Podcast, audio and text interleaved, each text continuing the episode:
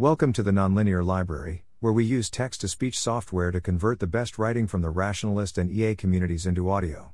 This is Things I Learned by Spending 5,000 Hours in Non EA Charities, published by jenn on June 1, 2023 on LessWrong. From late 2020 to last month, I worked at grassroots level nonprofits in operational roles.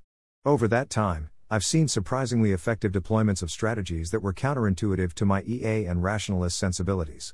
I spent six months being the on shift operations manager at one of the five largest food banks in Toronto, tilde 50 staff volunteers, and two years doing logistics work at Samaritans, fake name, a long lived charity that was so multi armed that it was basically operating as a supplementary social services department for the city it was in 200 staff and 200 volunteers. Both of these nonprofits were well run, though both dealt with the traditional nonprofit double whammy of being underfunded and understaffed. Neither place was super open to many EA concepts, explicit cost benefit analyses, the ITN framework, geographic impartiality, the general sense that talent was the constraining factor instead of money, etc. Samaritans in particular is a spectacular nonprofit, despite having basically anti EA philosophies, such as being very localist. Samaritans was established to help residents of the city it was founded in, and now very specialized in doing that. Adherence to faith. The philosophy of the Catholic worker movement continues to inform the operating choices of Samaritans to this day. A big streak of techno pessimism, technology is first and foremost seen as a source of exploitation and alienation, and adopted only with great reluctance when necessary. Not treating money as fungible. The majority of funding came from grants or donations tied to specific projects or outcomes. This is a system that the vast majority of nonprofits operate in. Once early on, I gently pushed them towards applying to some EA grants for some of their more EA aligned work, and they were immediately turned off by the general vibes of EA upon visiting some of its websites. I think the term Borg like was used. Over this post, I'll be largely focusing on Samaritans as I've worked there longer and in a more central role, and it's also a more interesting case study due to its stronger anti EA sentiment. Things I learned. Long term reputation is priceless. Nonprofits shouldn't be islands. Slack is incredibly powerful. Hospitality is pretty important. For each learning, I have a section for sketches for EA integration. I hesitate to call them anything as strong as recommendations, because the point is to give more concrete examples of what it could look like integrated in an EA framework, rather than saying that it's the correct way forward. 1. Long term reputation is priceless. Institutional trust unlocks a stupid amount of value, and you can't buy it with money. Lots of resources, amenity rentals, the mayor's endorsement, business services, pro bono and monetary donations, are priced offered based on tail risk. If you can establish that you're not a risk by having a long standing, unblemished reputation, costs go way down for you, and opportunities way up. This is the world that Samaritans now operate in. Samaritans had a much better, easier time at City Hall compared to newer organizations, because of a decades long productive relationship where we were really helpful with issues surrounding unemployment and homelessness. Permits get back to us really fast, applications get waved through with tedious steps bypassed, and fees are frequently waived. And it made sense that this was happening. Cities also deal with budget and staffing issues. Why waste more time and effort than necessary on someone who you know knows the proper procedure and will ethically follow it to the letter? It's not just City Hall. A few years ago, a local church offered up their recreation space for us to run an emergency winter shelter in, an incredibly generous move on their part, as using a space as a shelter puts a lot of wear on it. They made the offer only to Samaritans, and would not have made it to organizations that didn't have good reputations for treating the unhoused well, and for cleaning after themselves when they move out of temporary spaces that were donated to them for use. Several companies with good reputations of their own and deep expertise on topics we weren't as familiar with also approached us to do pro bono work, both for their staff to get some fuzzies and to improve their own reputation as ethical companies who give back to the community. Samaritans also leverage their reputation proactively. Recently, we established a respectful and novel way of supporting the unhoused in our city. The solution, in short, tiny homes on public land, would have been deadlocked for possibly years if the organization's name didn't grease the wheels significantly on many fronts. The city was eager to work with us, the NIMBYs were reluctant to come out against us, and the city's unhoused community had a level of trust in us that made them willing to leave their established encampments. I can see how it's unfair for Samaritans to have gotten this kind of special treatment from everyone, and it's the exact same dynamic that leads to entrenchment of older and less efficient institutions over newer ones. However, these dynamics are inevitable in any system or industry, and hard to overcome with brute cash. I am not very thrilled about having this take, but I think it may be worth figuring out how to gain similar kinds of advantage or leverage these dynamics for EA causes. Sketches for EA integration. Thinking of money as a universal means of exchange slightly less. Money can buy lots of goods and services, but not all of them. I know it sucks for nerds to hear that reputation, popularity, is important, but I think it's unfortunately a real thing, and not just on the margin.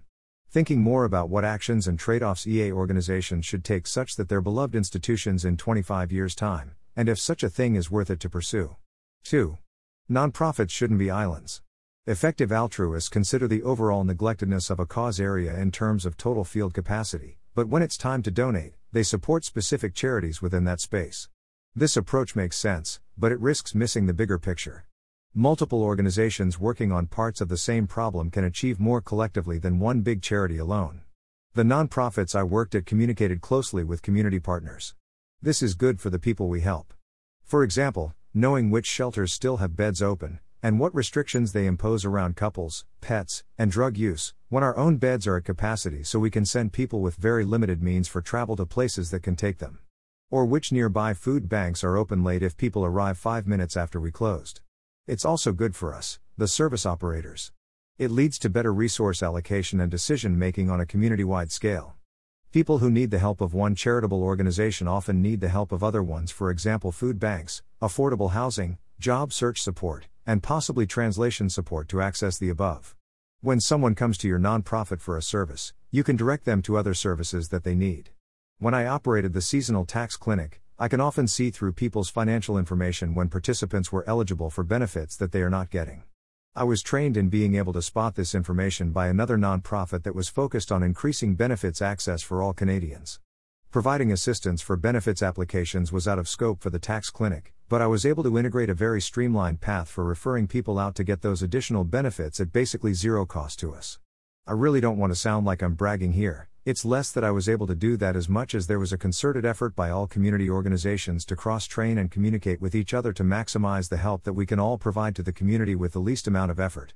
We were also able to take advantage of specialization, such as providing supervised injection sites for harm reduction purposes with staff trained by the nonprofit that was focused on harm reduction specifically. Having another org provide training once every month or two was a lot more cost effective than having to have our own specialists. Sketches for EA integration.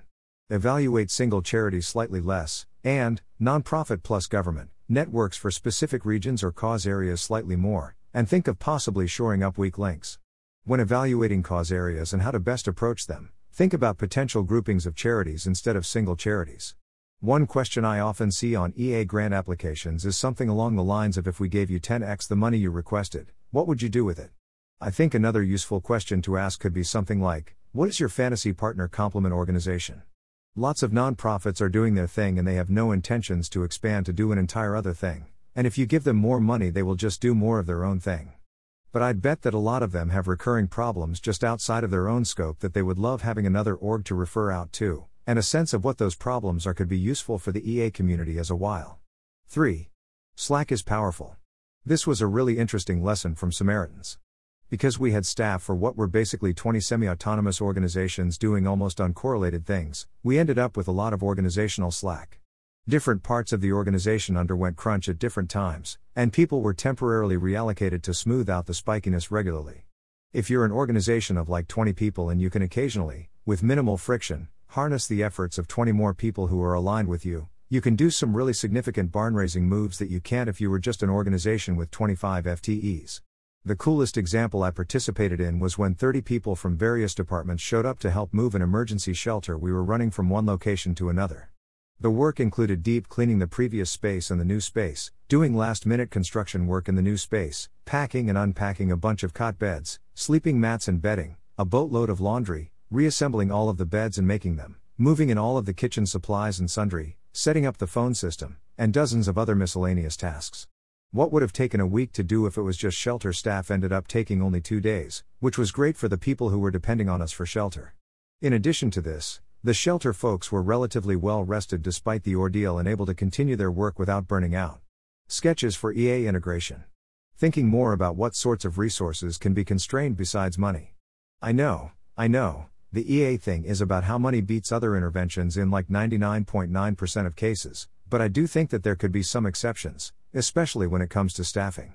Creating a group of EA free agents that can be allocated rented to EA aligned nonprofits?